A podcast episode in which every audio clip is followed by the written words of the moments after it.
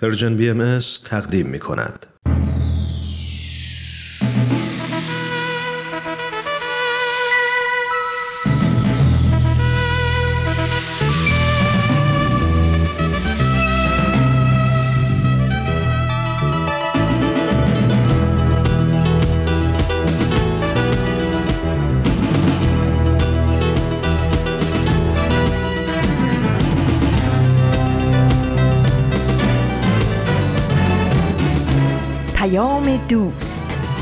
برنامه ای برای تفاهم و پیوند دلها.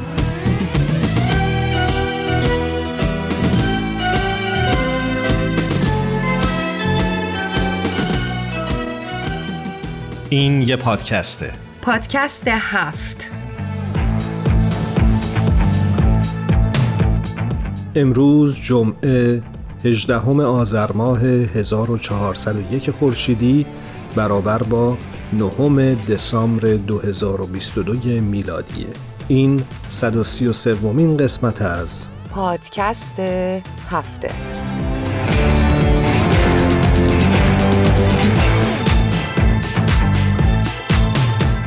سلام و درود میفرستم خدمت همه شما عزیزانمون در هر کجا که هستید و صدای ما رو میشنوید. منم سلام و درود میگم به شما همراهان همیشگی پادکست هفت. خوشحالم که در یک جمعه دیگه در کنار ما هستید. من هرانوش هستم به همراه ایمان در خدمت شما خواهیم بود در این 45 دقیقه.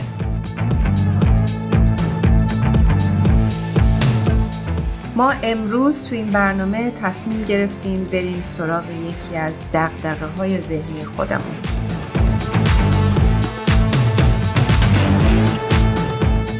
راستش چند وقت قبل وقتی با آقای دکتر بهروز ثابت توی پادکست هفت گفتگو می کردیم ایشون اشاره کردن به این نکته که اهمیت و ثمره آگاهی عملگرایی هستش.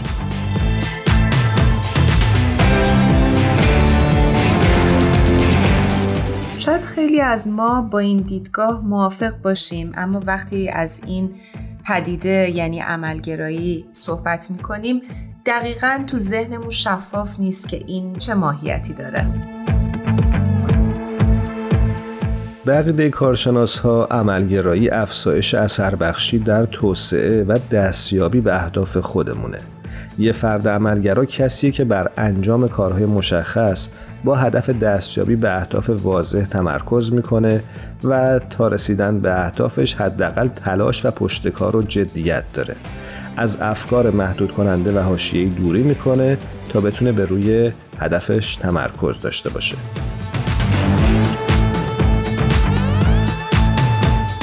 برای فرد عملگرا مهمترین چیز شروع کردن و تلاش برای انجام دادن یک کاره. کاری که اثرات مفیدی به همراه داشته باشه نه حدس و گمان یا نیات و آرزوهاش.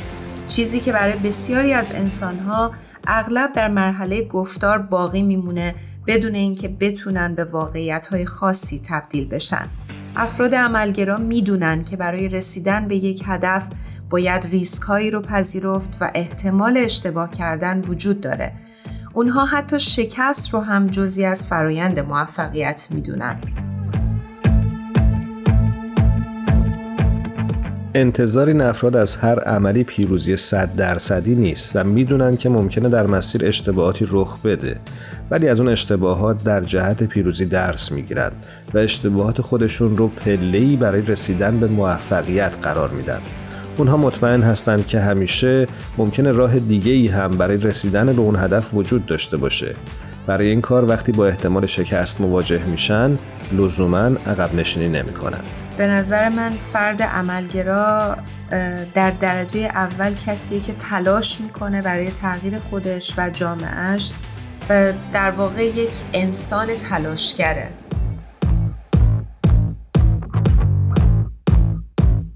شما خودتون رو چقدر عملگرا می‌بینید؟ یا به قول هرانوش چقدر تلاش می‌کنید؟ خوشحال میشیم از طریق شبکه های اجتماعی نظراتتون رو برای ما بفرستید. ایمان اگر موافق باشی بحث رو همینجا نگه داریم. بریم با هم دیگه یک ترانه زیبا بشنویم و برگردیم. حتما. تو آسمون زندگی ستاره بوده بی شما اما شبای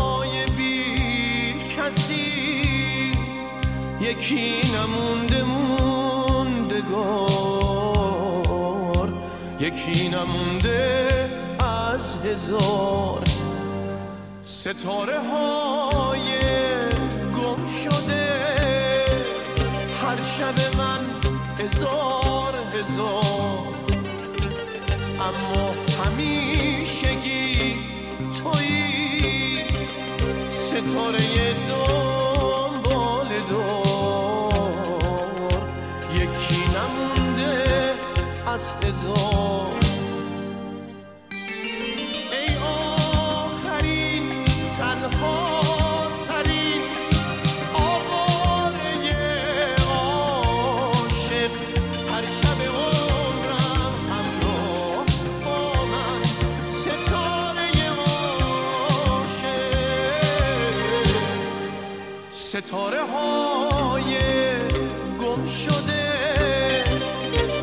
شب من هزار هزار.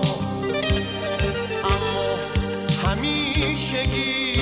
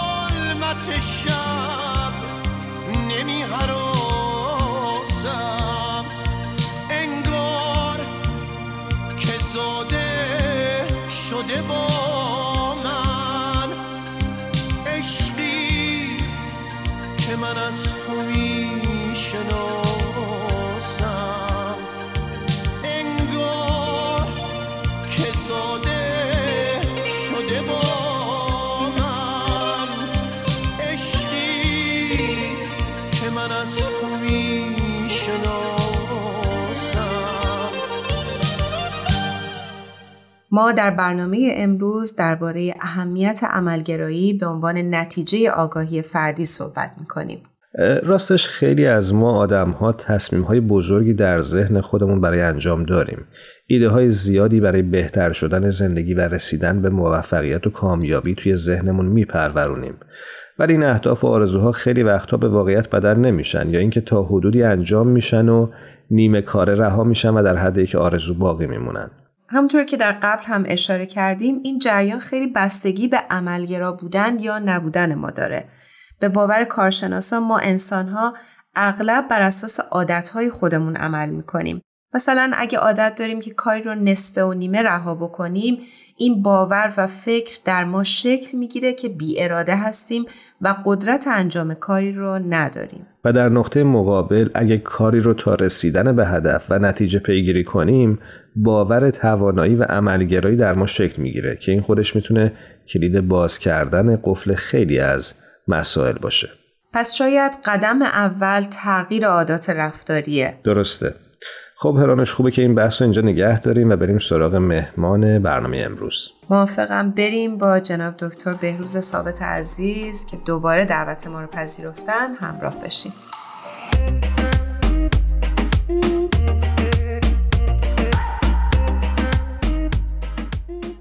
جناب دکتر بهروز ثابت خوشحالیم که روی خط داریمتون. درود بر شما. منم بهتون درود و سلام میگم و خوشحالم که این زمان رو در اختیار پادکست هفت گذاشتید. خیلی ممنون از لطف شما و من هم خیلی سپاسگزارم از اینکه دوباره منو دعوت کردین برای قسمت دوم این برنامه که واقعا داره اهمیت خیلی خاصی هست. برای ما هم همینطور.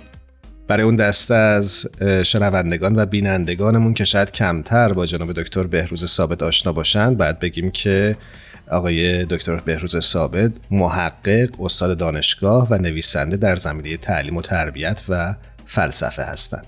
جناب دکتر ثابت ما در گفتگویی که قبلا با هم داشتیم در خصوص اهمیت آگاهی فردی و نقشش در تحولات اجتماعی صحبت کردیم. شما در خلال اون گفتگو اشاره کردید که نتیجه آگاهی باید در عمل متبلور بشه می‌خواستم که از همینجا شروع بکنیم و بپرسم که آیا لزوما عملگرایی نتیجه مستقیم آگاهی هست یا نه؟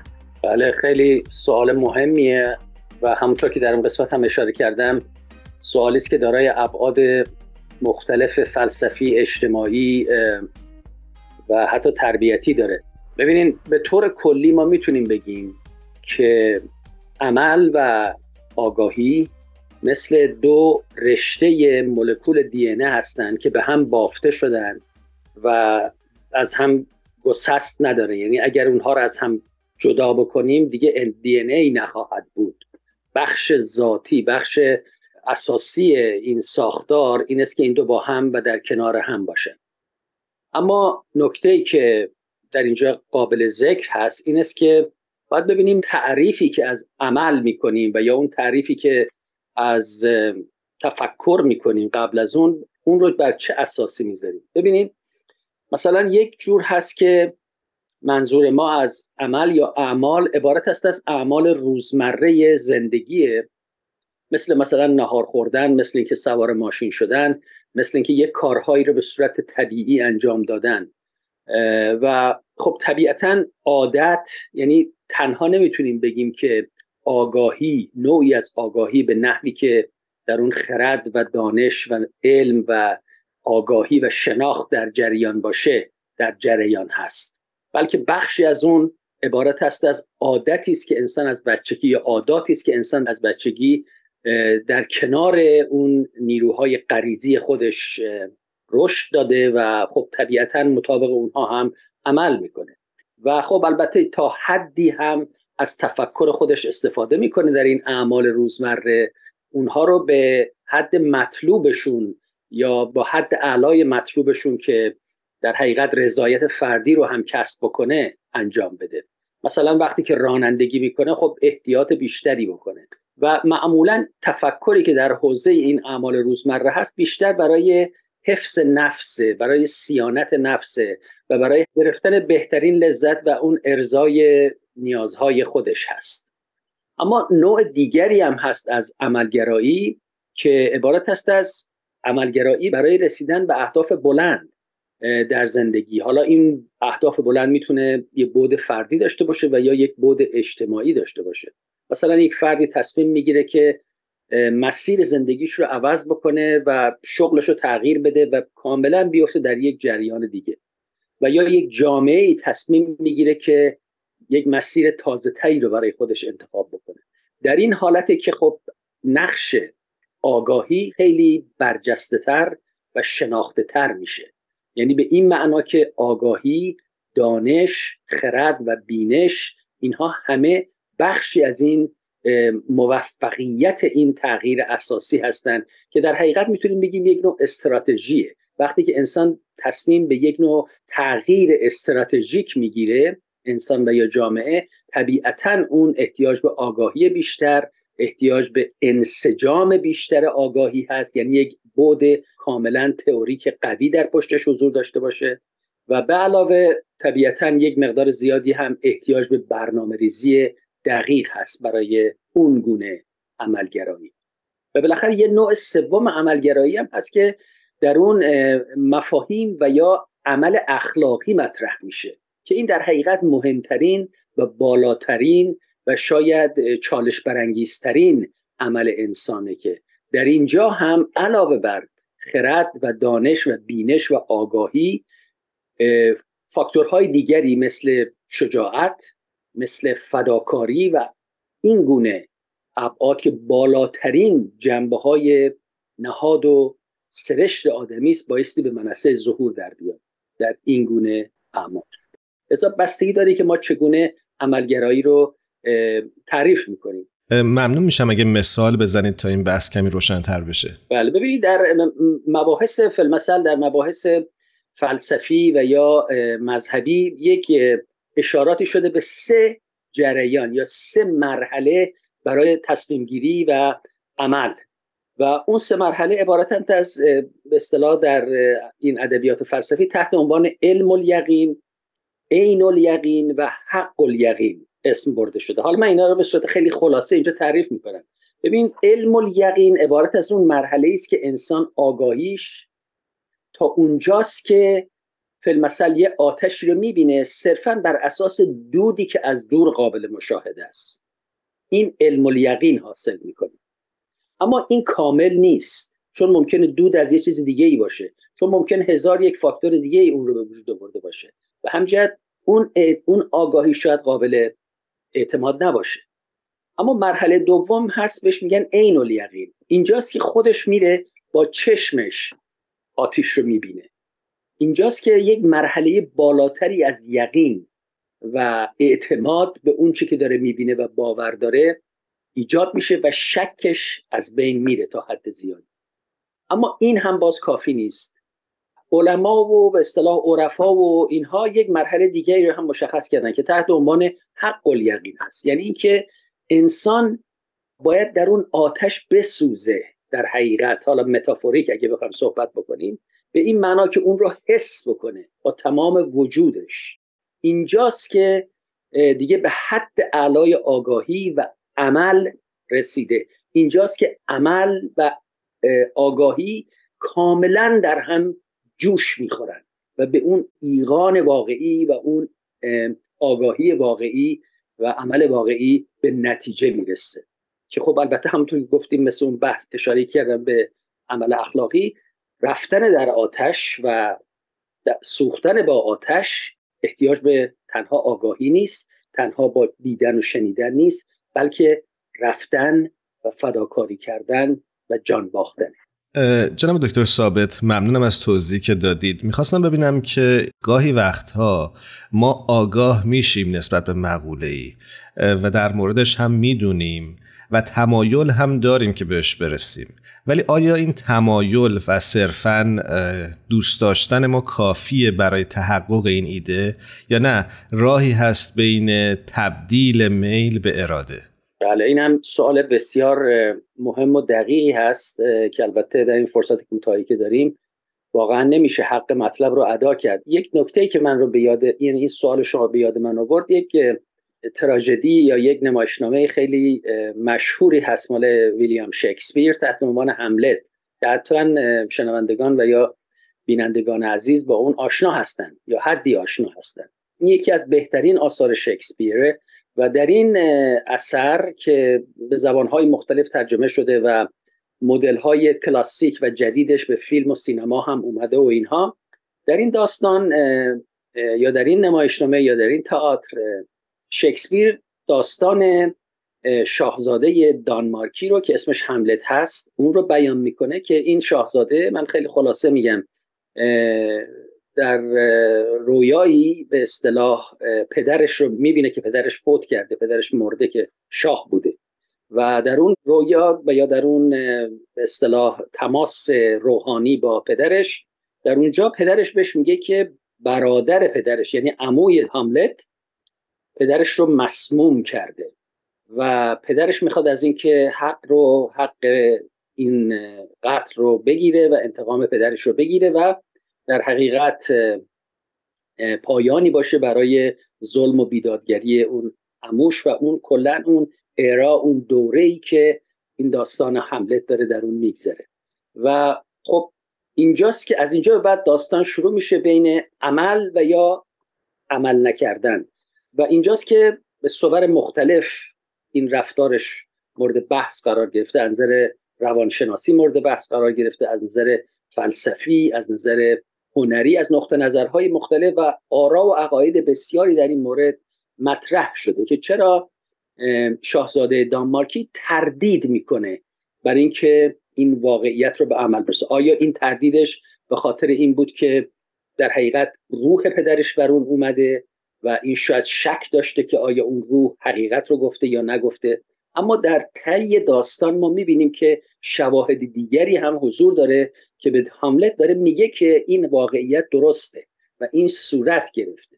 و این شاهزاده به خاطر تردیدش به خاطر به عقب انداختن تصمیم گیری و یا به خاطر اون شاید وسواس و یا اون ملانکولی که برش حاکم بوده نمی‌تونه تصمیم بگیره.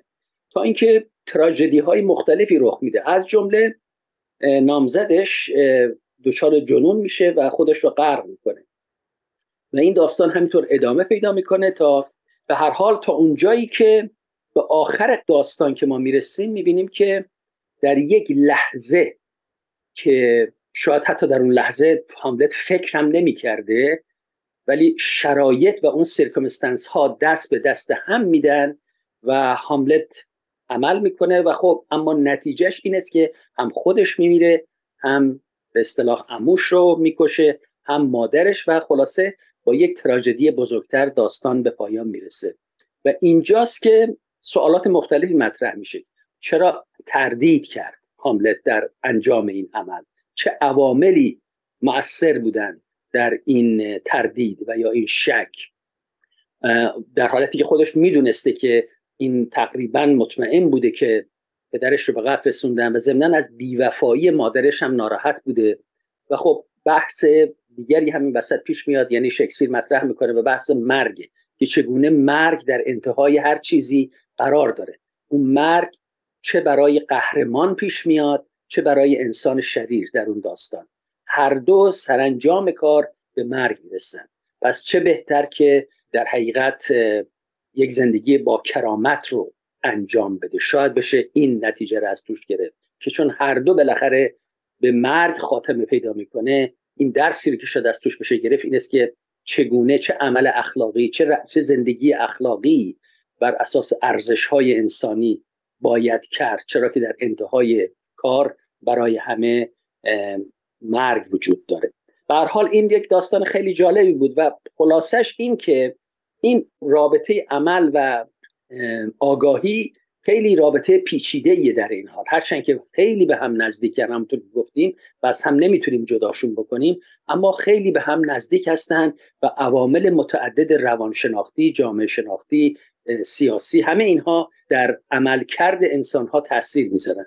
اما نکته ای که تقریبا جای هیچ گونه شکی نیست این است که احتیاج به عمل قهرمانی هست. احتیاج به اثبات کردن کرامت انسانی است. شاید این رو بتونیم بگیم یکی از بهترین نتایجی است که از داستان حملت میشه ممنونم از توضیحتون. پس اینجور که متوجه شدم از دیدگاه شما وقتی کسی به آگاهی دست پیدا می‌کنه یک وظیفه اخلاقی هم بر دوشش هست که نسبت به اون آگاهی عمل هم بکنه.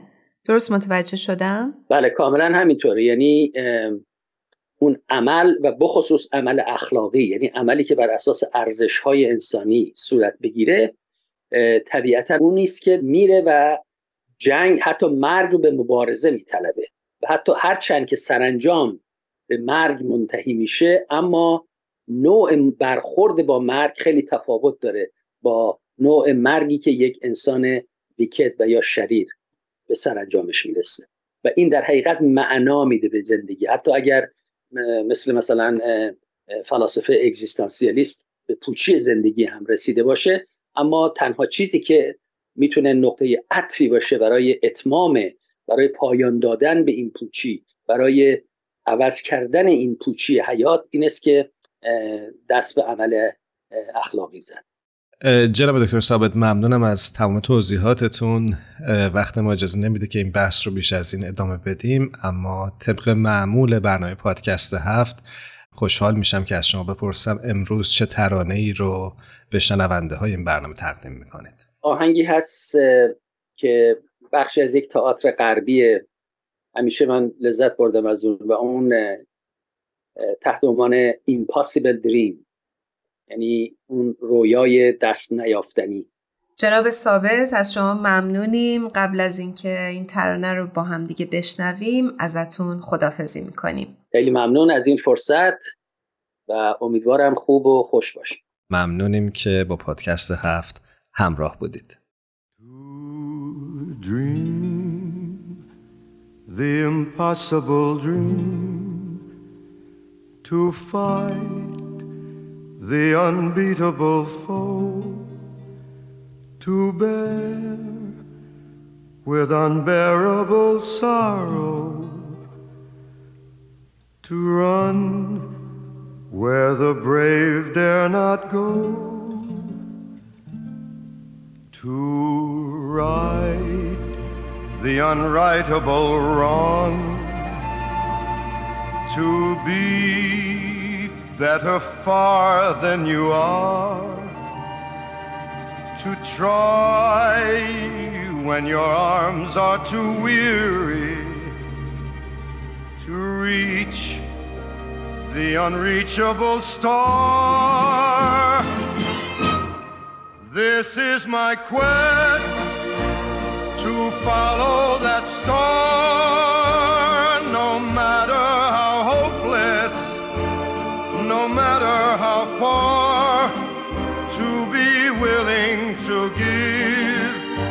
when there's no more to give, to be willing to die so that honor and justice may live.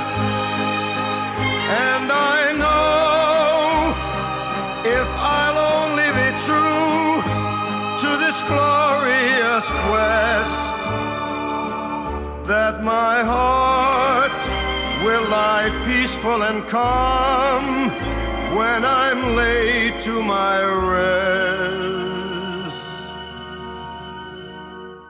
And uh, the world will be better for this. That one man, scorned and covered with scars, still strove with his last ounce of courage to unreachable star.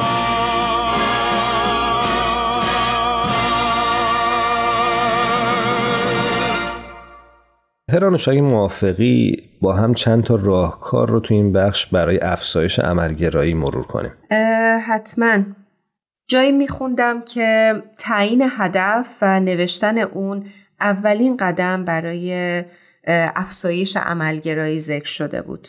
نکته دیگه که دیدم این بود که حتما بایستی برنامه ریزی داشت برای رسیدن به اهداف در زندگی. یه مسئله خیلی خیلی مهمی که فکر می‌کنم در عملگرا بودن مهمه اینه که ما گذشته خودمون رو رها بکنیم چون ما قبلا ممکنه عادتهایی داشته باشیم که اونها در کار جدیدی که می‌خوایم شروع بکنیم و تلاش جدیدی که در واقع می‌خوایم انجامش بدیم خیلی بتونه اثر منفی داشته باشه. سعی بکنیم که گذشتمون رو رها بکنیم و در واقع به فکر اهداف جدیدمون باشیم. یه قانونی که جدیدن خود من باش آشنا شدم قانون پنج ثانیه است. من خودم چون آدمی هستم که همه چیز رو به دقیقه 90 مکول می‌کنم جایی خوندم که هر وقت که این تصمیم برای شما در ذهنتون شکل گرفت که این کار رو میشه بعدا انجام داد از قانون پنج ثانیه میشه استفاده کرد. یعنی اینکه از یک تا پنج در ذهنمون بشمریم و بعدش سریعا شروع به انجام اون عمل در همون لحظه بکنیم. چه جالب. انجام بدیم ببینیم چجوریه دقیقا. و یه مسئله خیلی خیلی مهمی که فکر می‌کنم توی تمام کارها مهمه اینه که متحد و منضبط باشیم. کاری که برای من خیلی خیلی مخصوصا قسمت انضباطش سخته ولی هی دارم تلاش می‌کنم که بهش نزدیکتر بشم. فکر می‌کنم برای خیلی از ما مشابهه از جمله خود من. خب هرانش اشاره می‌کنن که بهمن و فرانک روی خط منتظرن. اگه موافق هستی بریم و باشون صحبت کنیم. بله بله. بریم با دوستان عزیز صحبت کنیم.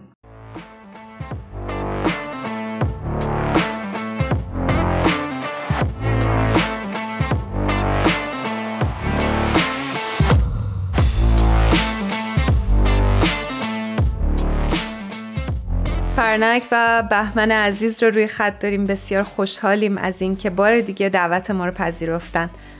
دوستان عزیزمون درود بر شما. بچه ها به برنامه خودتون خوش اومدید. درود به شما عزیزان دل و شنوندگان عزیز.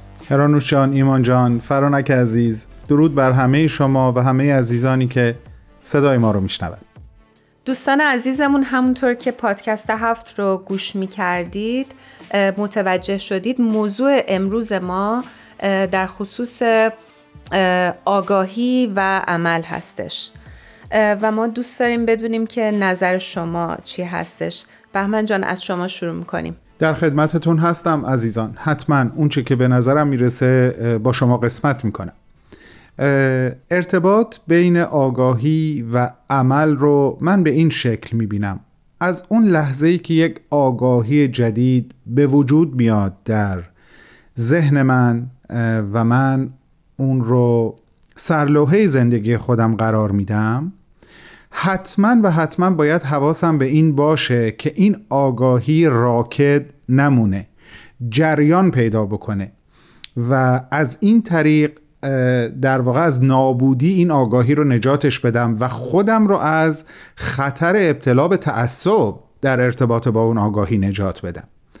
راهش به نظر من این هست که من آگاهی جدید خودم رو که در عمل دارم حالا به اشکال مختلف اون رو نشون میدم در معرض نقد دیگران قرار بدم. یعنی چی؟ یعنی آمادگی و شجاعت و پذیرش شنیدن نظرات مخالف آگاهی خودم رو داشته باشم. قطعا از بین کسانی که این کار رو می‌کنن ادهی هم هستن که با قرض ورزی ممکنه مخالفت بکنن. اشکالی نداره بکنن. مسئله اینه که من در واقع باید این درایت رو داشته باشم که بین نظرات مخالف با اونچه که من فکر می‌کنم درست هست رو بتونم اصلا تفکیک بکنم اون کسی که از روی محبت و صداقت حتی مهمتر از محبت از روی صداقت منو نقد کرده رو از اون کسی که با قرض این کارو کرده جدا کنم به اون قرض ها توجهی نکنم و همه تمرکز خودم رو بذارم روی گفته های او یا آنانی که با صداقت و با حسن نیت مخالفت خودشون رو با نظر من ابراز کردن. این موجب یک گفتگو میشه به نظر من حتی گفتگوی درونی و از دلش یک رشد به وجود میاد. کاملا موافقم بهمن جان و فکر می‌کنم کسی که آگاهه اصلا آدم پذیراییه. یعنی به یه سطحی از فهم رسیده که می‌تونه نظرات مخالف رو هم بشنوه. درسته هرانوش ولی می‌دونی این هم یک فراینده یعنی ممکنه ما در قدم های ابتدایی این راه باشیم.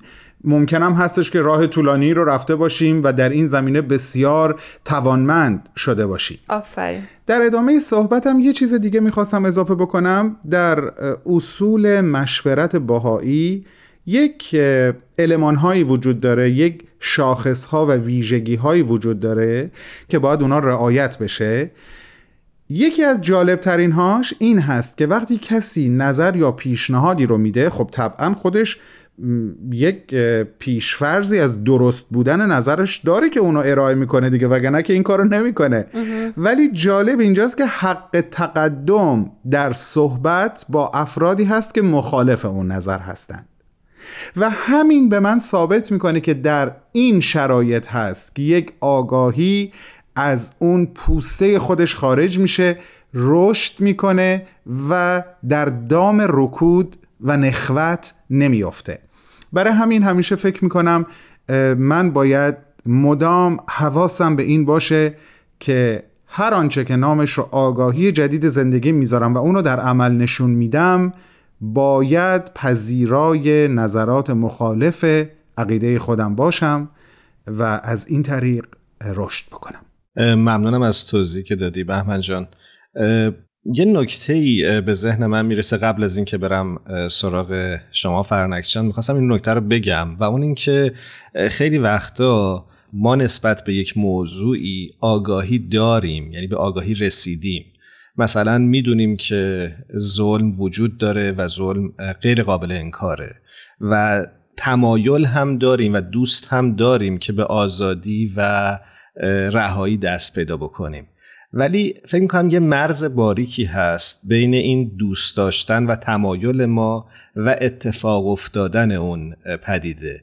و اون همون جایی است که شاید خیلی از جامعه شناسا اشاره می‌کنند که بایستی این تمایل و خواسته ذهنی رو به اراده تبدیل کرد با تلاش و کوشش. و شاید این همون چیزی هست که جامعه شناسا بهش میگن که عمل آگاهانه. حالا من یه نظری دارم. شاید بگیم که یه کمی قبل تر از این نظر باشه یا شاید بگم مخالف این نظر باشم. و اون هم این هستش که من به نظرم میاد که کسی که می‌خواد در راه آگاهی اصلا قدم برداره اراده می‌کنه. یعنی مثلا ما ظلم رو می‌بینیم و اراده می‌کنیم که براش وایستیم و در راه آگاهی قدم برمیداریم و این آگاهی همین جوری به همونطوری که بهمنجان بهش اشاره کرد سطوح مختلف داره و قدم های مختلفی داره که ما به یه سطحی از آگاهی و دانایی می‌رسیم و متوجه میشیم که صحبت کردیم در موردش که اون منجر به عمل میشه. یعنی فکر می‌کنم که میل و اراده اصلا در راه آگاهی با هم دیگه مخلوط میشن. یعنی با هم همراه میشن و منجر به آگاهی میشن. فرنک جان شما چی فکر می‌کنید؟ منم همینایی که شما فکر می‌کنید فکر می‌کنم. همه رو به زیبایی گفتید. داشتم فکر می‌کردم به حرفای بهمن که واقعا این مرحله که بهمن داره اشاره می‌کنه که ما پذیرای نظر مخالف باشیم و اول به نظر مخالف اجازه بدیم که حرف بزنه و خودش رو بیان بکنه. و همه اینها ما خودمون در یک لولی از آگاهی به سر می‌بریم در اون مرحله. یعنی رسیدیم مرحله عمل. و مربوط هم میشه به چیزی که الان هرانوش جان گفت و ایمانم اشاره کرد. به نظر میاد که آگاهی وقتی حاصل میشه که ما پا در میدان عمل گذاشته باشیم. و الا خب یه سری اطلاعات داریم در مورد یه چیزی. مثلا می‌دانیم که اتحاد خوب است. ولی تا موقعی که به مرحله عمل درش نیاوردیم تا موقعی که پذیرای نظر دیگر نشدیم مثلا من امروز یه شعری میخوندم فکر کنم از شاعرش یادم نمیاد. ولی مثلا به مصرع اولش تو سرم میچرخه. اگر آتش است یارت تو برو درو همی سوز. فکر کنم مولانا باشه. می‌خوره به شعرهای مولانا. آره. الان یعنی فکرم جمع نیست ولی من معمولا شعرها و شعرها رو همه یادم میمونه اسمشون فکر می‌کنم مال مولاناس از دیوان شمس. ممنون از سرعت عمل ایمان جان. به خاطر موبایل و اینترنت البته. دستش درد نکنه البته. به حال اگر آتش هست یارت تو برو درو همی سوز. یعنی چی؟ یعنی حتی که اینقدر مخالفت هم هست هم این یعنی همون مرحله گذشتن از خود گذشتن از نفس خودم. یعنی همون که الان دیگه این دیگه میل من نیست. این اراده است به اینکه ما می‌خوایم به چیزی که خوبه اون دفعه صحبتشو کردیم که در مورد حقیقت صحبت کردم. یادتون باشه که فرزن یک چیزی مثل اتحاد یک حقیقت غیرقابل انکاره. حالا اینکه آگاهی من به چه سطحی از اتحاد می‌رسه چه وقتی به آگاهی می‌رسه؟ باز برمیگردیم به اون شعر اون پروانه که اون پروانه ای که داره میگه آتش چنان است و چنین است فقط از دور دیده. اون پروانه که روی آتیش نشسته فقط می‌دونه که آتیش چقدر داغه و چقدر سوزاننده است که البته خبری از او باز نیامد. ولی منظور من اینه که وقتی ما به آگاهی می‌رسیم که در مرحله عمل هستیم. ممنون دوستان. به نکات بسیار جالبی اشاره کردید. امیدوارم که هفته های آینده هم با هم دیگه صحبت کنیم تا موقعیت دیگه خدا نگهدارتون باشه. قربان همگی شما عزیزان و به امید روزهای شاد و دلهای آرام و روزهای روشن. امیدواریم. الهی آمین. بسیار دوستتون میدارم همگی شما رو و امیدوارم به زودی باز با شما صحبت کنم. خدا نگهدارتون. بهمن جان فرنک جان روز و شبتون بخیر.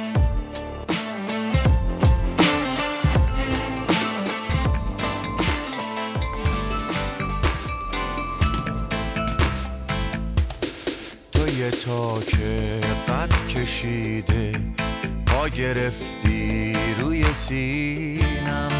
واسه پا گرفتن تو عمریه که من زمینم راز قد کشیدنت رو عمریه دارم می‌بینم. داری می‌رسی به خورشید ولی من بازم همینم.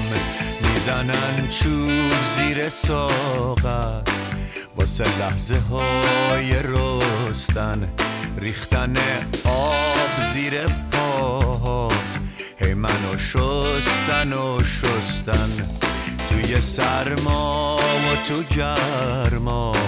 واسه تو نجاتم عمری. تو حجوم باد وحشی. سپر بلاتم عمری.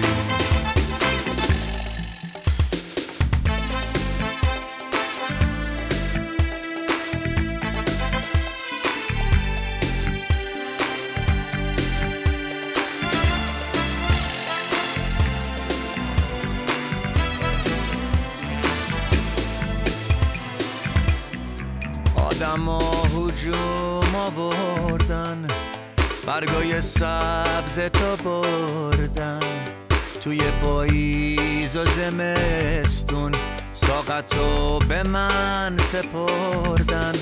سنگینیت رو سینه من سایتم نصیب مردم. میوه هاتم آخر سر. که میشن قسمت هر خم.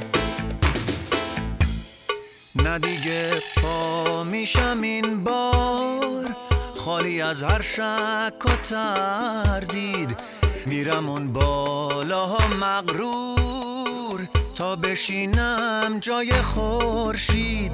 تن به سایه ها نمیدم بس هرچی سختی دیدم. انقدر زجر کشیدم تا به آرزوم رسیدم. بزار آدما بدونن میشه بیهوده نپوسید. میشه خورشید شد و تابید. میشه آسمون و بوسید. بزار آدما بدونن میشه بیهوده خورشید شد و تابید میشه آسمون و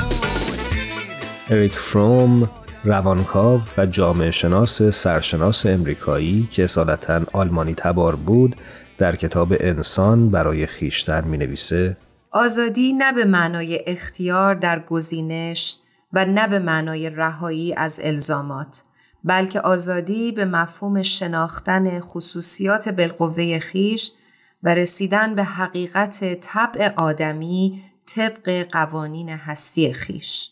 یک بار دیگه از تک تک شمایی که تا این لحظه از برنامه پادکست هفت با ما همراه بودید سپاسگزاری می‌کنیم همینطور از تهیه کننده های خوب برنامهمون تارا، میساق، پگاه و شایان که این هفته هم ما رو در این برنامه یاری کردن من هم ازتون ممنونم که تا این وقت از برنامه همراه ما بودید. هر جا هستید سلامت و در امنیت باشید. خدا نگهدار. شب و روزتون خوش